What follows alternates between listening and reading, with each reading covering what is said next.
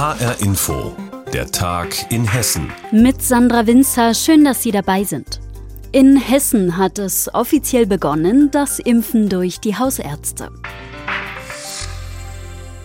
Viele Praxen sind dabei, bis zu 3000 von vielleicht 3500 machen mit, schätzt die Kassenärztliche Vereinigung Hessen.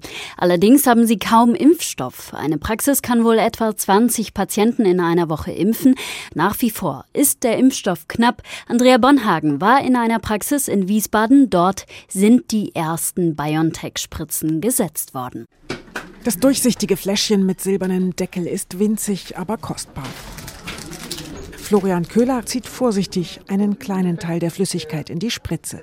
Millimeterarbeit. Hier ist es wichtig, dass keine Luftblase drin ist, weil es eine sehr geringe Menge ist. Also das sind 0,3 Milliliter. Und wenn dann ein Luftbläschen mit reinkommt, dann ist ein Drittel von dem Impfstoff nicht im Patienten und dann ist eventuell kein ausreichender Impfschutz gewährleistet. Schwupp ist der erste Patient geimpft.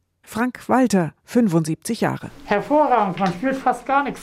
Darüber freut man sich, vor allem, dass auch der Hausarzt das macht, weil ich ein grenzenloses Vertrauen zu meinem Hausarzt und zu seinem Sohn habe. Geimpft werden in Hessen jetzt Priorisierungsgruppe 1 und 2. Zum Beispiel Erzieherinnen und Lehrkräfte und Menschen ab 70. Das sollte auch bei den Hausärztinnen und Hausärzten so sein. Frank Dastig von der Kassenärztlichen Vereinigung KV Hessen. Der ideale Patient wäre jetzt 70 Jahre, deutlich übergewichtig, mit Herzschwäche und Nierenproblemen, der auch noch raucht, weil der hat ein mit Sicherheit 90, 95 prozentiges Risiko für einen schweren, wenn nicht gar tödlichen Verlauf. Der Wiesbadener Arzt Christian Sommerbrot, in dessen Praxis wir sind, will auch mit BioNTech Hausbesuche bei Schwächeren machen. Wir werden das hier so umsetzen, dass wir Impfstoffe aufziehen in der Sprechstunde. Der Kollege, der dann zu den Hausbesuchen fährt, nimmt ein, zwei oder drei Impfstoffe mit, fährt die Hausbesuche und impft dann während des Hausbesuches. Und was ist mit der letzten Dosis, die kurz vor Feierabend übrig ist? Dann haben wir aber hier Wartelisten von Patienten, die wir kurzfristig anrufen können, die in der Nähe sind und hoffen halt, dass wir dann in dem Moment, wo die Priorisierungsgruppe 3 3 aufmacht, eigentlich auch darauf nicht mehr so streng gucken müssen. In Hessen stehen aber seit dem 11. Dezember 28 Impfzentren, die auf mehr Impfstoff warten. Marc Dierow, Leiter des Impfzentrums Wiesbaden, sagt, sein Zentrum sei nur zu 40 Prozent ausgelastet, also nicht mal zur Hälfte. Er bedauert, dass sein gut funktionierendes Zentrum nicht mehr Impfstoff bekommt. Die Hausärzte sind schuld. Wir sind flexibel und dezentral, sagt Frank Dastig von der Kassenärztlichen Vereinigung KV Hessen. Wir müssen da impfen, wo wir große Mengen verimpfen können, wo wir schnell verimpfen können und wo die Patienten bekannt sind. Und da sehe ich eben die Impfzentren nicht im Fokus. Abgesehen davon, dass wir immer gesagt haben, dass wir eine gewisse Phase auch ein Nebeneinander brauchen. Die Zahl der Impfdosen für Impfzentren soll in den nächsten Wochen gleich niedrig bleiben. Die Zahl der Impfdosen für die Hausärzte wird dagegen steigen, so dass jede Praxis etwa 60 Patienten in der Woche impfen könnte. Frank Dastig von der KV Hessen sagt, man müsse zur Bekämpfung der Pandemie jetzt schnell die Personen impfen, die die Infektionen weitertragen. Das sind viele jüngere Menschen, das sind Menschen mit vielen Sozialkontakten. Da sind wir der Meinung, dass man die sehr, sehr schnell unbedingt in die Impfkampagne einbinden muss. Bald kommen neue Impfstoffe nach Hessen wie Johnson Johnson und dann heißt es doch impfen, impfen, impfen, egal wo, egal wen. Offizieller Impfstart bei Hessens Hausärzten. Andrea Bonhagen hat eine Wiesbadener Praxis besucht. Seit gut einem Jahr sind Bars und Restaurants wegen Corona zu. Es fehlen wichtige Einnahmen und vor allem eine Perspektive. Doch Not macht erfinderisch und so gibt es Restaurants, die sehr wohl geöffnet haben, und zwar als Corona-Schnelltestzentrum. Das Offenbacher Restaurant Tafelspitz und Söhne zum Beispiel. HR Offenbach-Reporter Heiko Schneider war dort. Der Offenbacher Wilhelmsplatz, normalerweise das Ausgehviertel in Offenbach. Restaurants, Bars und Kneipen Tür an Tür. Zweimal die Woche findet auf dem Wilhelmsplatz der Wochenmarkt statt. Nur dann ist der Platz momentan belebt. Denn seit gut einem Jahr sind die vielen Restaurants, Bars und Kneipen geschlossen. Eine Ausnahme, das Restaurant Tafelspitz und Söhne. Das ist geöffnet, aber als Corona-Schnelltestzentrum. Wir sind jetzt seit Monaten mehr oder weniger bewegungslos. Also wir machen gar nichts. Wir sind ähm, rein mit Verwaltungsarbeit in der Gastronomie äh, beschäftigt und wollten unbedingt einen Teil dazu beitragen, damit es endlich weitergeht. Sagt Restaurantinhaber Youssef El Machid. In einem weißen Ganzkörper-Overall nimmt er seine Gäste im Eingangsbereich seines Restaurants in Empfang. Wir machen den äh, Nasaltest. Äh, das ist nur im vorderen Nasenbereich. Da gehen wir auch nicht ganz so tief rein. Das sind äh, 1, 2 Zentimeter maximal. Also Maske ab, Stäbchen rein. Insgesamt dauert das Ganze knapp eine Minute. Nochmal zehn Minuten später ist das Testergebnis online abrufbar.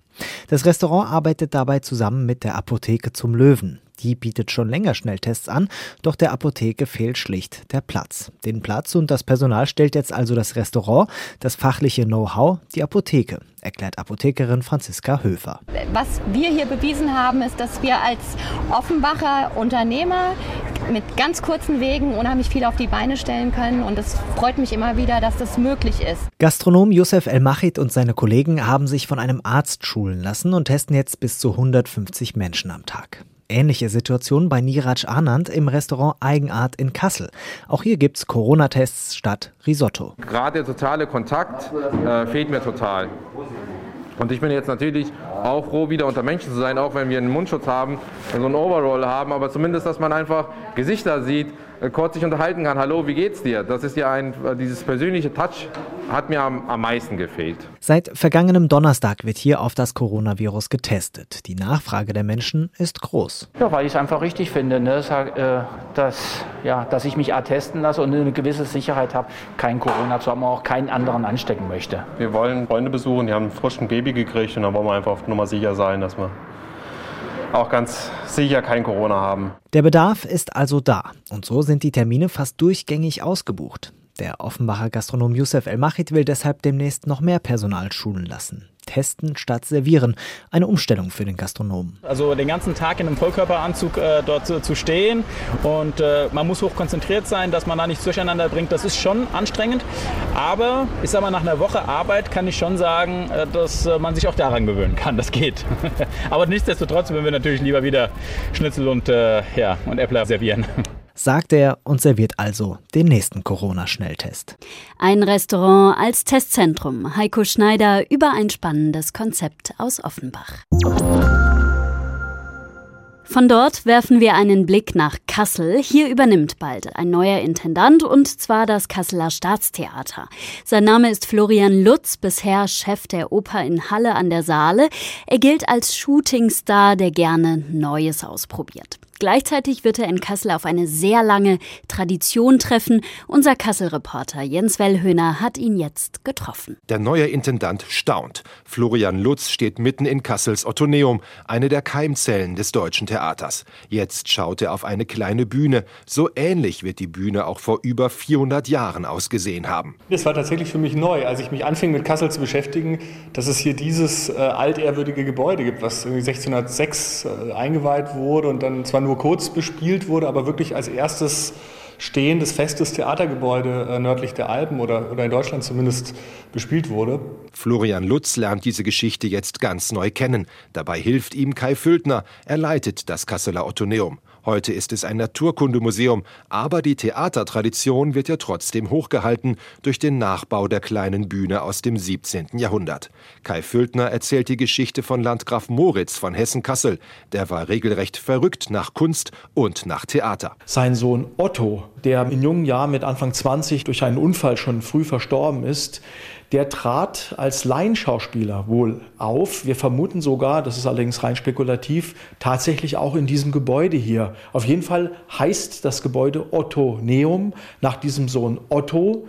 Und der Landgraf Moritz hat tatsächlich auch Theaterstücke geschrieben, wo der Sohn Otto eine Rolle spielt. Aber die Theaterherrlichkeit dauerte nur etwa zwölf Jahre. Dann wurde das Ottoneum anders genutzt. Theater wurde an anderen Orten in der Stadt gespielt, zum Beispiel am heutigen Opernplatz. Dort, wo heute ein Kaufhaus steht, war die Oper. Florian Lutz, der neue Intendant, hat sich in den vergangenen Monaten in die lange Kasseler Musikgeschichte vertieft. Es gibt ja eine ganze Reihe von heute als sehr bedeutend und sehr berühmt geltenden Komponisten, die hier tätig waren. Also es war ja nicht nur Maler hier als Kapellmeister vor allem, aber hat ja hier auch komponiert studiert, Louis Spohr war hier.